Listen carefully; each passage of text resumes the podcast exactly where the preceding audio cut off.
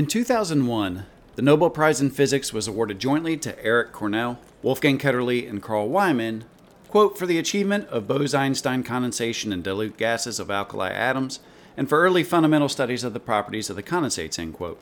So that we're all on the same page, Bose-Einstein condensate, or BEC, is a state of matter in which separate atoms, or subatomic particles, cooled to near absolute zero, as in zero degrees Kelvin, or negative 459.67 degrees Fahrenheit for those of us who don't deal in Kelvin normally, these cooled atoms coalesce into a single quantum mechanical entity. In other words, it becomes a wave function. Albert Einstein predicted this in 1924 based off of work of the Indian physicist Satyendranath Bose, hence Bose-Einstein. If your eyes crossed while listening to this, don't worry, because mine did too, and I was doing the researching and writing this.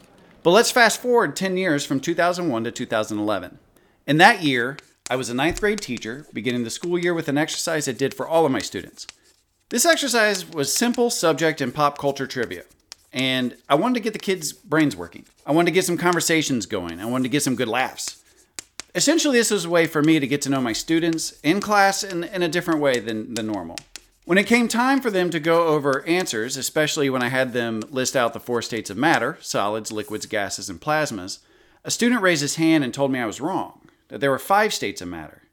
I didn't include Bose Einstein. I had never even heard of Bose Einstein, so obviously the student had to have been confused. Then I did one thing wrong that forced me to have to do multiple things right in order to fix that wrong. So, what did I do wrong? Well, I told the student he was incorrect. And it was at this exact moment, and on the first day of school, no less, I put my credibility on the line as a teacher at stake. But before we go into how to maintain, create, fix, or even ruin credibility, we really need to do a dive into what credibility actually is and what it means to a teacher. Hello, everyone. I am your host, Nate Ball, and welcome to the Instructor's Kit Bag, an Army Logistic University podcast discussing tips, strategies, ideas, history, and current trends in the educational world. Whether you are a veteran teacher or new to the profession, we welcome you to join us in our pursuit of teaching and learning. So let's get ready to train the talent of tomorrow.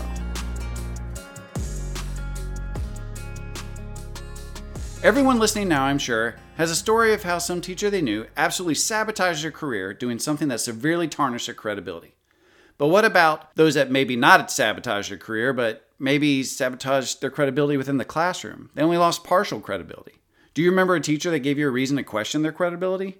Maybe they were perceived as not being fair in their grading. Maybe they treated certain students differently than others. What about those teachers that seemed unprepared or didn't pronounce certain words correctly? And more importantly, is it possible that some of your students might perceive you to be unprepared? They might perceive you not to be knowledgeable in your content. And that's why we need a chat about credibility. According to the Teacher Credibility and Collective Efficacy Playbook, which was published in 2020, quote, teacher credibility has twice as much influence on achievement as does student motivation, end quote. Because this is quite a dramatic impact on student performance, the Playbook goes on to break teacher credibility into four components trust, competence, dynamism, and immediacy. So let's go ahead and start unpacking trust. In the book Killing Giants 10 Strategies to Topple the Goliath in Your Industry, author Stephen Denny says Trust is built on credibility, and credibility comes from acting in others' interests before your own. As instructors, we can sometimes be seen as these immovable gatekeepers, allowing no one to pass unless they perform some fantastic feat to prevail, much like Gandalf against the Balrog in Lord of the Rings. Or maybe, if you're not familiar with that reference, how about the genie in Aladdin, phenomenal cosmic powers, itty bitty teaching space. But in reality, as an educator, we want everyone to pass through the gates. Sometimes that means we need to keep our students' interests at the forefront. This, of course, doesn't mean we need to be friends, but for students, they do need to know that we, as instructors, have their academic interests at heart. Here's what we can do to make sure we promote that. If you say you're going to do something, then do it. This could be something as simple as telling them when you're going to grade an assignment and have that assignment graded by that time. You need to keep all lines of communication open. If we want our students to let us know of any issues immediately, we can do the same. Don't sugarcoat a student's performance. If they didn't do a good job at something, let them know. But that doesn't mean you need to do it in a blunt or dismissive way, but find out why they didn't perform well. Maybe they were confused on the instructions. Maybe they're just having concept issues. The point is, we need to find out. And lastly, treat all students fairly, whether it's grading, giving extra time to complete assignments, or having simple discussions. This doesn't necessarily mean students being treated fairly between each other, but also treated fairly across the classes from class to class. All right, our second focus on credibility is going to be competence. I think we could break down competence into two dimensions knowledge of content and delivery of content. In the first dimension, it isn't only about knowing the content. Yeah, sure, we all look for instructors that understand what they're teaching. But we also want to know that they are continually learning about it and willing to admit when they don't have an answer on the subject. Have you ever come across an instructor who wouldn't admit when they did know something when asked? Did it turn you off in trying to learn more from this person? I remember I had an instructor in prehistory. We were learning about early humans in Africa, and when I had asked about the newest research on Neanderthal and early human interactions, he not only looked confused, but dismissed it entirely. So for me, I simply studied more to get the better of him in a future class. It's not the most mature decision, but my credibility in this instructor was now shot. So, what more could I learn from someone who didn't care to keep on learning? And this actually kind of goes back to my mistake with the student. I had told the student he was incorrect in front of the class, no less. But we'll get to that in a minute on what I had to do. The second portion of competency is delivery of content. To clarify, I'm not discussing being an engaging or entertaining teacher in this respect, though this does play a part, especially when we get to dynamism. But what I think about more with delivery of content is preparation and planning. Does the class flow in a logical order? Am I learning steps that will build upon each other to culminate in a final project or exam? Is the instructor constantly changing assignments or activities throughout the class at the last minute? Is the instructor not ready for when something like technology isn't working in class? That's especially useful now that a lot of us have gone to distance learning and virtual classes. But all these issues can be solved with proper preparation and planning. So now let's talk about engaging with dynamism. In college, I had an American history course at 8 a.m. Now, because I love the subject and it directly focused on my major, I showed up bright eyed, bushy tailed, ready to rock the morning. However, it's college and it's 8 a.m.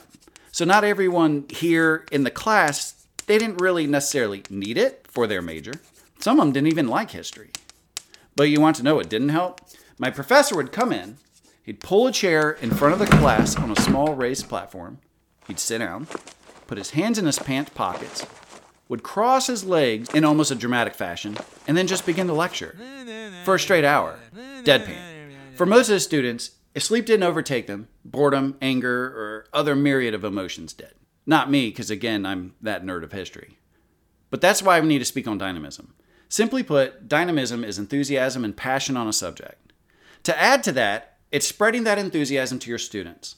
This isn't to say that they will now love the subject you're teaching, but at the very least, they may come away with the thought hey, that wasn't a complete waste of my time. So, how do we make content interesting? Hey, thanks for asking. The best thing I think we could do is get to know the content in a different way. What I mean by that is grabbing everyone's attention, including yourself as the instructor, with some fun facts about the subject. Finding ancillary information on a subject can help reignite passion within your learning and teaching. For example, what if I added in my opening statements about Bose-Einstein condensates that it can really affect light, as in it can slow it down. The fastest thing that we understand in science, we can slow it down to just 24 kilometers an hour. Now, obviously, I still can't outrun light, but Usain Bolt could. His top ground speed clocks in at 44.72 kilometers an hour. I can tell you, I got more interested in BECs doing research for this podcast alone. Another great way to make content more interesting is finding ways to make it relevant and applicable to the students' everyday lives. Find ways they can interact differently with the information. Another example zombie movies and TV shows were all the rage when I was teaching, and they kind of are now, but definitely when I was teaching. For a lot of students, learning about early river civilizations can be kind of drab.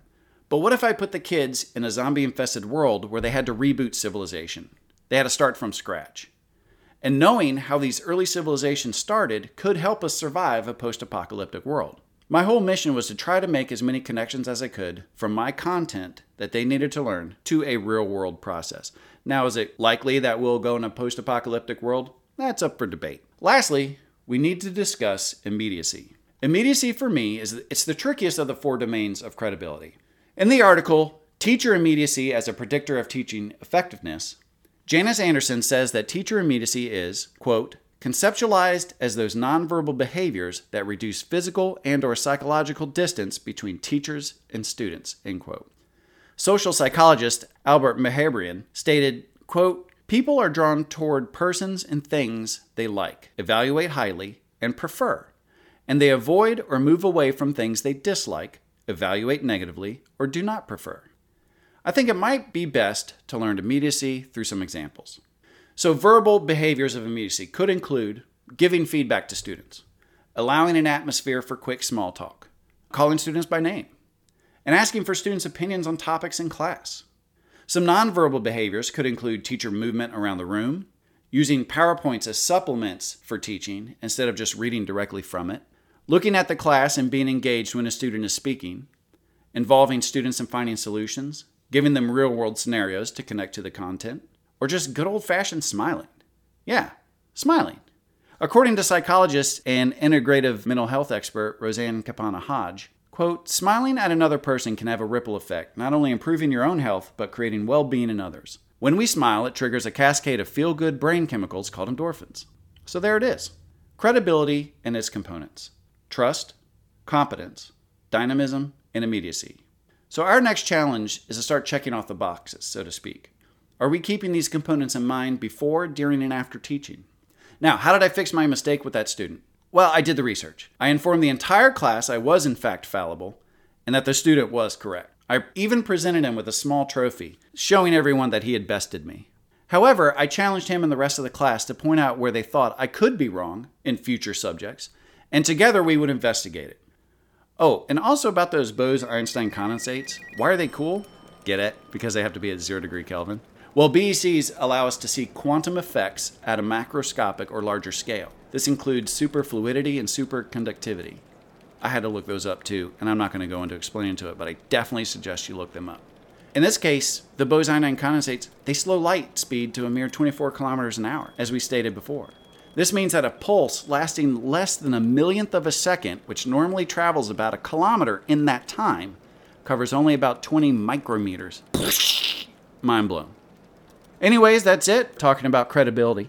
Thanks for listening to the Instructor's Kit Bag. I am your host, Nate Ball. So until next time, let's get to work. Not only in training the talent of tomorrow, but training ourselves as well. Catch you next time.